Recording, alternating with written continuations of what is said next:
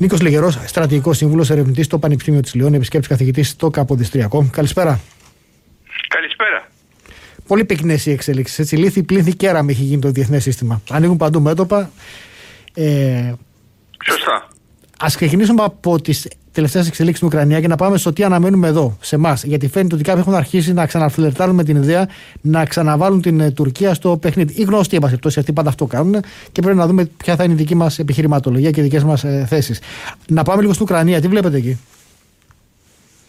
Εγώ αυτό που βλέπω είναι ότι ε, από τη στιγμή που η Ουκρανία έχει αντέξει αυτή την εισβολή εδώ και ένα μήνα και τώρα έχουμε ακόμα και περιοχές που τις απελευθερώνει χάρη στην ε, άμυνα του στρατού της, είναι σημαντικό να καταλάβουμε ότι ακόμα και το πλαίσιο των διαπραγματεύσεων δεν θα είναι και τόσο εύκολο γιατί φαντάζομαι ότι στην αρχή ειδικά το Κρεμλίνο θεωρούσε ότι θα έχει μόνο και μόνο το πάνω χέρι χωρίς να υπάρχει καμία ισορροπία στις διαπραγματευσεις Τα πράγματα έχουν αλλάξει Είδαμε ότι έχουμε μια αλλαγή φάσης και από την ε, ρωσική πλευρά εφόσον τώρα λέει ότι θα επικεντρωθεί μόνο στην Ανατολική Ουκρανία πράγμα το οποίο ε, το ξέρεις πολύ καλά αποδεικνύει ότι δεν κατάφερε να κάνει την γενίκευση της εισβολής mm. απλώς παρουσιάζεται με αυτόν τον εφημισμό και καταλαβαίνουμε ότι επειδή άντεξε το Κίεβο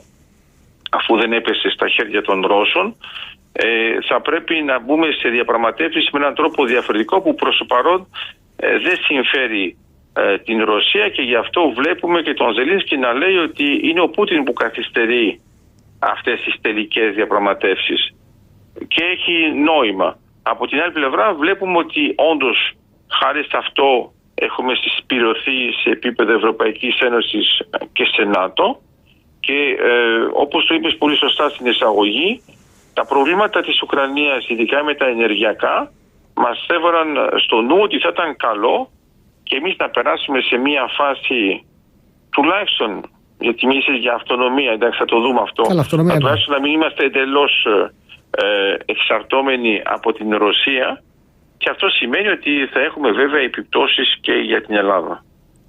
Πάντως τα διδάγματα της Ουκρανίας είναι πολύ χρήσιμα και για εμάς δείχνει το αναλόγως του πώς συμπεριφέρεσαι, πώς επηρεάζεται και η συμπεριφορά των υπολείπων. Μπορεί οι Δυτικοί τόσα χρόνια από το 2014 και μετά από την εισβολή στην Κρυμαία να εκπαίδευαν κλπ. τους Ουκρανούς, και από ό,τι φαίνεται η εκπαίδευση έπιασε τόπο. Αλλά θα ήταν διαφορετικό αν οι Ουκρανοί είχαν αποφασίσει να μην πολεμήσουν και να παραδοθούν.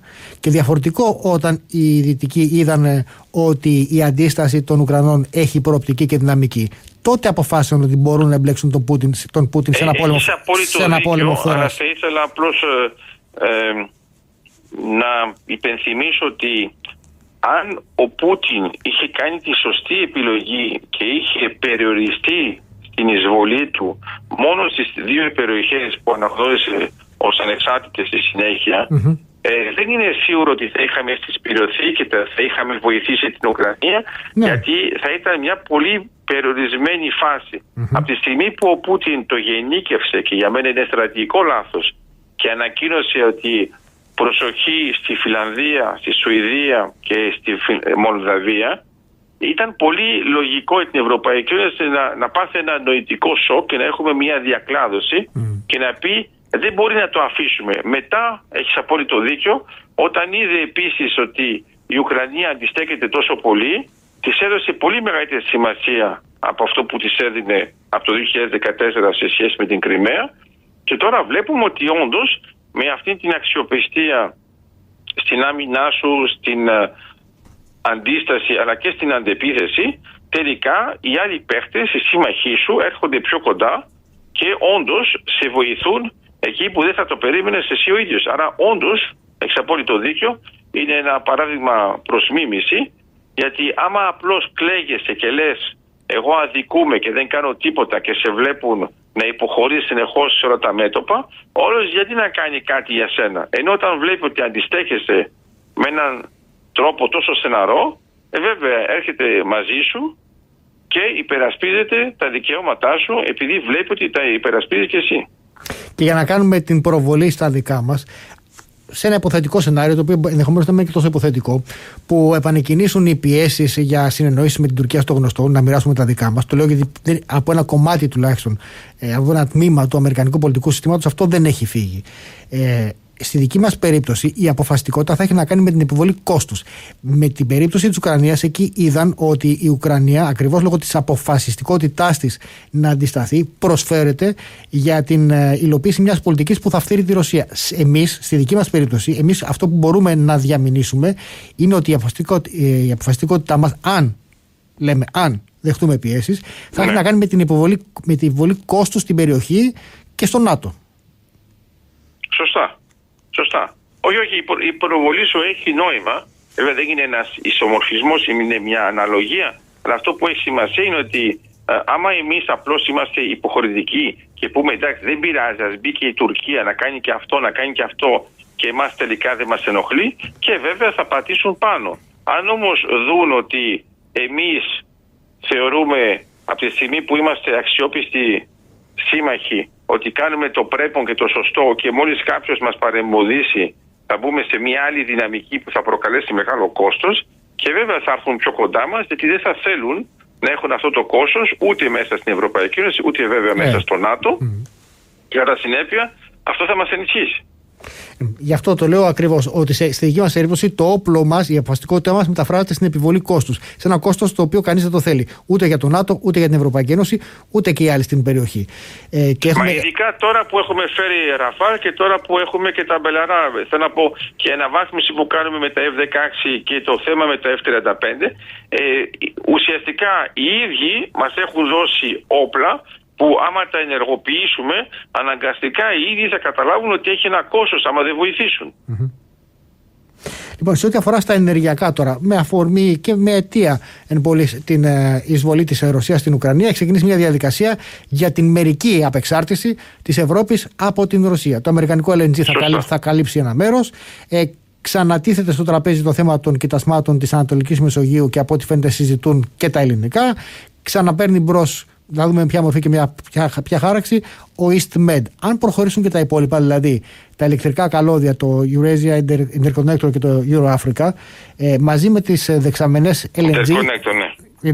Interconnector ε, η, η Ελλάδα μαζί με τις δεξαμενές LNG φαίνεται ότι μπορεί να διεκδικήσει ρόλο ενεργειακού παράγοντα στην περιοχή υπό την προπόθεση ότι θα εκμεταλλευτεί και τα κοιτάσματά της. Σωστά, αλλά πρέπει όντως να μην είμαστε ένα ενδιάμεσο, να είμαστε κι εμείς παραγωγή, γιατί αυτό που λες ισχύει ήδη ουσιαστικά για την Κύπρο, εφόσον έχει ήδη τέσσερα κοιτάσματα και με, τις, με την πρόσφατη ανακάλυψη για τον Γλάφκο 2, ε, πρέπει η Ελλάδα να ενεργοποιηθεί ειδικά σε περιοχές όπως είναι οι θαλάσσιες δυτικά Κρήτες και νοτιοδυτικά Κρήτες γιατί εκεί πέρα έχουμε ήδη ε, συμβόλαια με την ε, τριπλή κοινοπραξία, ExxonMobil, Total και ελληνικά πετρέλαια. Κατά συνέπεια δεν έχουμε ανάγκη να φέρουμε κάποιον τώρα και να πούμε θα ήταν καλό να κάνετε έρευνες. Πρέπει απλώς να ενεργοποιήσουμε και να επιταχύνουμε το πρόγραμμα γιατί το έχει ανάγκη η Ευρωπαϊκή Ένωση, ποντάρει στην Ανατολική Μεσόγειο.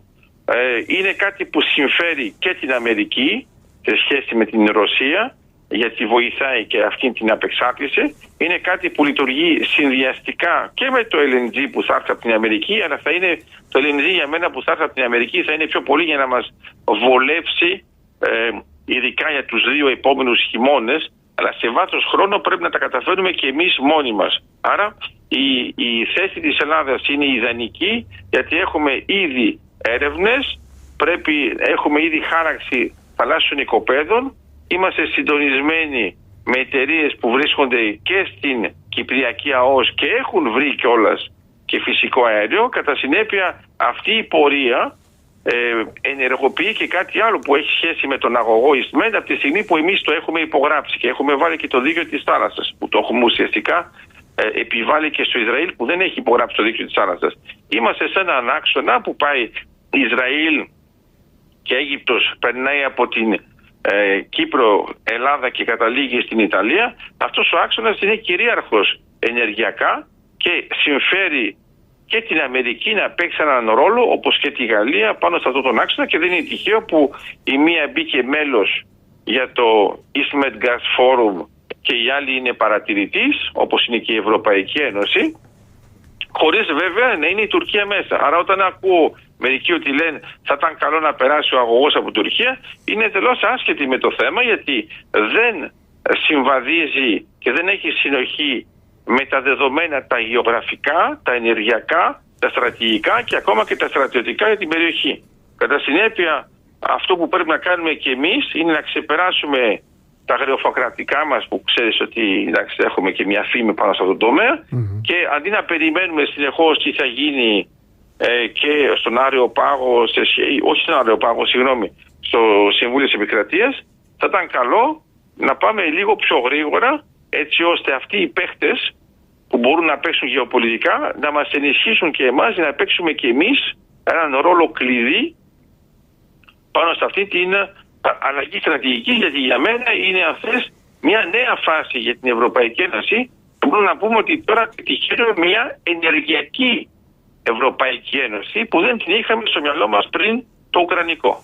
Ε, υπό την προϋπόθεση ότι θα βγει η Τουρκία από την εξίσωση, διότι αφενός η ίδια φλερτάρει και προσπαθεί πάλι να πλασάρει τον εαυτό της, πολιορκώντας το Ισραήλ και την Αίγυπτο. Αφετέρου υπάρχουν κάποια κέντρα τα οποία συνεχίζουν να τη βλέπουν ως ε, πιθανή. Ε... Ναι, πάντα θα υπάρχουν αυτά τα κέντρα. Το θέμα είναι, όπως το είπες προηγουμένως, είναι πόσο δυναμικοί είμαστε εμείς. Mm-hmm. Δηλαδή, άμα εξασφαλίσουμε ότι εμείς είμαστε δυναμικοί, προχωράμε με ταχύτητες που είναι ανάλογες, ας πούμε, τουλάχιστον με την Κύπρο και είμαστε συντονισμένοι ως ελληνισμός και η Ελλάδα και η Κύπρος σε σχέση με Ισραήλ, Αίγυπτο και ε, βέβαια Ιταλία, τα πράγματα είναι πολύ ξεκάθαρα. Θα παίξουν μαζί μας και δεν θα έχουν καμία όρεξη να βάλουν και την Τουρκία. Αν όμως μας δουν ότι είμαστε πολύ χαλαροί, υποχωρητικοί και η Τουρκία είναι επιθετική στα φλερ τη, ε, τότε σε κάποια φάση μπορούν να πούν γιατί να μην παίξουμε και με αυτούς. Αλλά εγώ αυτό που βλέπω είναι στο East Med Gas Forum δεν βάλαμε την Τουρκία, ενώ βάλαμε και άλλες χώρες. Και όταν θέλησαν να, να μπουν και τα Ηνωμένα Αραβικά Εμμυράτα, είναι η Παλαιστίνη που έβαλε βέτο. Άρα λέω απλώς ότι αυτός ο θεσμός υπάρχει. Σε αυτό το θεσμό είναι παρατηρητής η Ευρωπαϊκή Ένωση και η Αμερική. Σε αυτό το θεσμό είναι μέλος και η Γαλλία, είναι μέλος βέβαια η Ελλάδα και η Κύπρος και κατά συνέπεια μπορούμε να παίξουμε μέσω αυτού του θεσμού πολύ πρακτικά και σε αυτό το θεσμό δεν είναι η Τουρκία. Τόσο απλά. Ε, σε, περίπτωση, σε, σε περίπτωση που όντως εμείς επιταχύνουμε, ξεπεράσουμε τα εμπόδια κλπ. Εκεί θα πρέπει να, δια, να διαχειριστούμε πέραν της Τουρκίας αυτής καθ' αυτής και της προσπάθειά της να πλασαριστεί ε, και τις διάφορες παρενέργειες από την παρουσία της Τουρκίας. Όπως τη Λιβύη, ας πούμε, όπου εκεί το χάος συνεχίζεται. Με τον ε, Μπασάγκα τώρα, ο οποίος ανέλαβε, είναι μία έτσι, μία αλλιώς. Ε, ήταν με άνθρωπος. Έχει δίκιο, αλλά για, για να είμαστε ειλικρινείς, mm-hmm. ε, πρώτα απ' όλα η Λιβύη δεν έχει κανένα πρόβλημα με τα θανάσια οικόπεδα που βρίσκονται δυτικά και νοτο, ε, ε, ε νοτιοδυτικά της Κρήτης.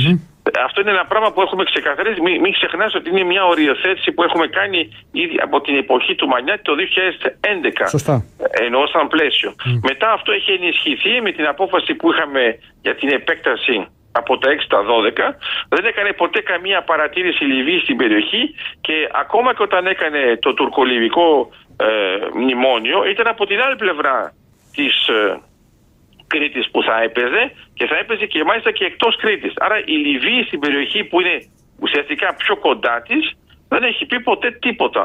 Και ούτε πρόκειται να πει γιατί δεν έχει κανέναν σύμμαχο στην περιοχή, γιατί μετά παίζει βέβαια και η Μάλτα και η Ιταλία μαζί με την Ελλάδα, την ίδια περιοχή.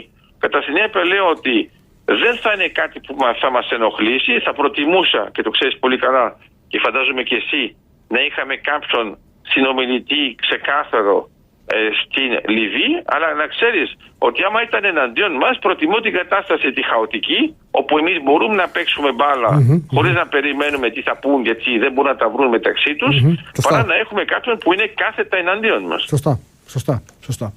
Έχει ενδιαφέρον πάντως ότι και οι Ιταλοί, οι οποίοι ήταν αποστασιοποιημένοι από τον EastMed και το θυμόμαστε, τώρα πλέον βγαίνουν και κάνουν δηλώσεις ότι ο EastMed και βιώσιμος είναι και αναγκαίος πλέον απόλυτο δίκιο, αλλά εμένα ξέρεις τι μ' αρέσει. Είναι ότι δεν έγινε καμία μελέτη στο ενδιάμεσο, αλλά έχει πολύ πλάκα που ξαφνικά όλοι θυμήθηκαν ότι είναι ναι. αναγκαίος και βιώσιμος. Άρα θέλει να πει ότι οι μελέτες υπήρχαν πριν. Ε, άρα όσοι μας έλεγαν για το non-paper κτλ. Μάλλον είχαν ξεχάσει ότι είχαμε ήδη αποδείξει ότι είναι βιώσιμος. Απλώς τώρα επαναφέρεται γιατί επειδή υπάρχει ανάγκη από όλη την Ευρωπαϊκή Ένωση και είναι μέσα στο project, όλες οι χώρες που συμμετέχουν σε αυτό το project ουσιαστικά θα είναι σωτήρες της κατάστασης. Άρα γιατί η Ιταλία να μην πει και αυτή; Πολύ καλά κάνει. Ε, σε ό,τι αφορά τώρα στη Γερμανία, έχει ιδιαίτερο ενδιαφέρον διότι η Γερμανία είχε βασίσει τον σχεδιασμό της σε ένα project με φυσικό αέριο από την Ρωσία, Nord Stream 2, ο οποίος λόγω ναι. των εξελίξεων πλέον τελείωσε, είπα σε μπήκε άνω τελεία και θα δούμε τι γίνεται και πλέον αναπροσαρμόζει και αυτή την πολιτική της. Αυτός που πρέπει να κάνει τη μεγαλύτερη αλλαγή πολιτικής και προσαρμογή είναι η Γερμανία. Έχει πολύ μεγάλο ενδιαφέρον αυτό. Και θέλω να δούμε αν αυτή η προβολή της αλλαγής των δεδομένων για τη Γερμανία που πρέπει να επανασχεδιάσει και την οικονομία της και ε, τους σχετισμού ευνοεί και εμάς, έστω εμέσως. Όχι, όχι, όχι. Μας ευνοεί, έχεις απόλυτο δίκιο. Γιατί η Γερμανία θα παίζει αλλιώς. Αλλά ούτως ή άλλως όλος είναι ε, υποχρεωμένη να το σκεφτεί διαφορετικά. Εντάξει, πάνω σε συντονισμό και με τη Γαλλία, γιατί το ενεργειακό κομμάτι, ξέρεις, με τους πυρηνικούς αντιδραστήρες ε, παίζει και ένα κομμάτι εκεί σε σχέση με τις δύο χώρες.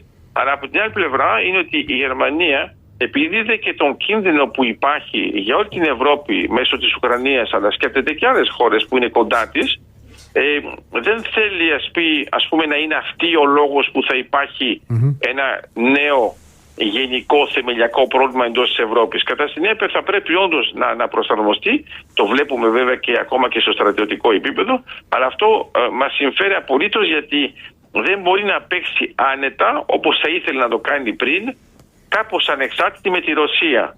Εδώ αναγκάστηκε με τα μέτρα που πήραμε όλοι μαζί να πει ότι εγώ το παγώνω. Εγώ δεν θεωρώ ότι βέβαια αυτό ότι είναι εντελώς νεκρό. Εντάξει, μην ναι, τρελαθούμε. Ναι, ναι, ναι, ναι, ναι. Ε, εντάξει, γι' αυτό χάρηκα που είπες άνω τελεία. Δεν ναι. υπάρχει τελεία και παύλα ακόμα. Ναι, ναι, ναι. Θα το δούμε αυτό. Αλλά όντως ε, η Γερμανία από τη στιγμή που θα δει ότι ο αγωγός EastMed θα είναι αποδοτικός και θα είναι αποτελεσματικός και θα σώσει την κατάσταση ε, και θα αξιοποιήσει και αυτά τα κοιτάσματα, θα θέλει και αυτή να παίξει ακόμα και οικονομικά. Ε, σε ό,τι αφορά... Αυτό μας συμφερει ναι, και φαίνεται ότι κάνει και κάποιες κινήσεις, ας πούμε, οι συζητήσεις με την ε, Γερμανία για τη δημιουργία εδώ εργοστασίου κατασκε... Ε, συναρμολόγησης και κατασκευής και συντήρησης, μα περιπτώσει, Λέοπαρντ αρμάτων κλπ. Δείχνει ότι έχει αρχίσει και ανοίγει το παιχνίδι και προσπαθεί να εξισορροπήσει ενδεχομένως την παρουσία της εκεί, ε, στην Ευρώπη. Νο. Δεν είναι μόνο αυτό. Είναι ότι μην ξεχνάς ότι ήδη από το 2012 η Deutsche Bank είχε εκτιμήσει ήδη ε, ποιες είναι οι, οι απολαυές που θα έχει η Ελλάδα από τα κοιτάσματα που βρίσκονται νότια της Κρήτης. Mm-hmm. Άρα δεν είναι, δεν είναι μια χώρα που δεν ξέρει τι γίνεται στην περιοχή και αντιθέτως θα θέλει να παίξει και με αυτόν τον τρόπο όπως το είπες για τα εργοστάσια αλλά νομίζω ότι θα θέλει να παίξει και με ποσοστά ε, οικονομικά ναι. γιατί είναι προς όφελός να διευρύνει το πλαίσιο και να μην είναι πια εξαρτημένη μόνο και μόνο από το Nord Stream 2 γιατί δεν θα μπορεί να παίξει για αρκετό καιρό πάνω σε αυτό το παιχνίδι και πρέπει να βρει κάτι άλλο. Ε, Ένας τρόπος να το βρει το κάτι άλλο είναι να, να παίξει εντελώς πιο ευρωπαϊκά και όχι μόνο μέσα στον πίθυνα. Και βέβαια αυτό μας συμφέρει και θέλει να παίξει ότι ε, με αυτό το παιχνίδι θα έρθει και πιο κοντά στην Ελλάδα. Σε ό,τι αφορά στην μεγαλύτερη εικόνα, εάν υποθέσουμε ότι τελειώνει όπως τελειώνει, ή περιπτώσει τερματίζεται η σύγκρουση σε αυτήν την φάση με τον καθένα να κρατά ό,τι, ό,τι έχει στο έδαφος και να, πάμε σε μια, να μετατραπεί σε μια παγωμένη ε, σύγκρουση στην Ουκρανία. Τη σχέση της Ρωσίας τώρα με την Ευρώπη και γενικά με την Ευρώπη αφενός, με την Αμερική αφετέρου. Και δεν το βάζω, δεν λέω με τη Δύση, γιατί υπάρχουν διαφορετικές απόψεις. Η Αμερική προφανώς έχει άλλη άποψη, δεν πρόκειται να σταματήσει τον ανταγωνισμό με τη Ρωσία. Όπως και οι χώρες του πρώην Ανατολικού Μπλοκ, Πολωνία κλπ. που είναι σκληρή αντιρώση. Η Γαλλογερμανία από την άλλη έχουν μια πιο Θέλουν μια πιο διαλλακτική προσέγγιση. Ναι, ναι. Εκεί ναι, είναι το ίδιο, το ίδιο, αυτό που λες το ίδιο ισχύει και για τη Γαλλία. Δεν θέλει να είναι εντελώς ακραία η κατάσταση. Και είδαμε και από τις ε, δηλώσεις του Μακρόν σε σχέση με αυτά που είχε πει ο Biden. Ε, εγώ πάνω ε, πιστεύω ότι ο Biden είναι σωστός, μπορεί να το λέει με έναν ακραίο τρόπο, να τουλάχιστον ξέρουμε ξεκάθαρα τι σκέφτεται. Ε, ο Μακρόν κρατάει μια ισορροπία γιατί νομίζω ότι το παίζουν ε, ο bad και ο good, ενταξει για να μπορούν να πετύχουν και κάτι μαζί. Αυτό που έχει σημασία είναι ότι η Ρωσία με το βλέμμα που έδειξε ε, κατάλαβαν όλοι οι Ευρωπαίοι ότι κάτι δεν πάει καλά και η Ρωσία πραγματικά δεν μας γουστάρει. Ε, οι Αμερικανοί το είχαν ξεκάθαρο γιατί έχουν και τα προηγούμενα αντανακλαστικά. Αλλά για μένα το μεγάλο παιχνίδι δεν πρέπει να το ξεχάσουμε γιατί όλο αυτό για το οποίο συζητάμε ε, είναι σχεδόν ένα επιφαινόμενο. Η μεγάλη διαφορά είναι μεταξύ της Ευρώπης Αμερικής σε σχέση με την Κίνα. Άρα το ενδιάμεσο της Ρωσίας μπορεί να φαίνεται ότι είναι πολύ σημαντικό αλλά βλέπουμε τώρα και ακόμα και η κατασκοπία μας βρήκε πολλά στοιχεία χάρη στο Ουκρανικό ότι η Κίνα και η Ρωσία είχαν έρθει πιο μεγάλη επαφή από ό,τι είχαμε υπολογίσει. Είχαμε βέβαια υπερεκτιμήσει την αξία της Ρωσίας και τώρα βλέπουμε ότι δεν είναι ακριβώς μια ε, υπερδύναμη. Ε, σίγουρα έκανε το ίδιο λάθος και η Κίνα. Απλώς η Κίνα λειτουργεί πολύ επεκτατικά, κάνει διασυνδέσεις και νομίζω ότι θα το καταλάβουμε και στη συνέχεια ότι ε, αυτός είναι ο μεγάλος παίχτης και ο μεγάλος εχθρός ενώ με την Ρωσία είναι μια αντιπαλότητα που για μένα προέρχεται πιο πολύ από τα ερήπια της Σοβιετικής Ένωσης παρά της Ρωσίας. Και γι' αυτό λέω ότι όταν θα αναδιπλωθεί εντελώς η Κίνα ουσιαστικά θα σπρώξει και τη Ρωσία προς εμάς. Και Γιατί η Ρωσία θα καταλάβει ότι η ίδια θα κινδυνεύει με την Κίνα.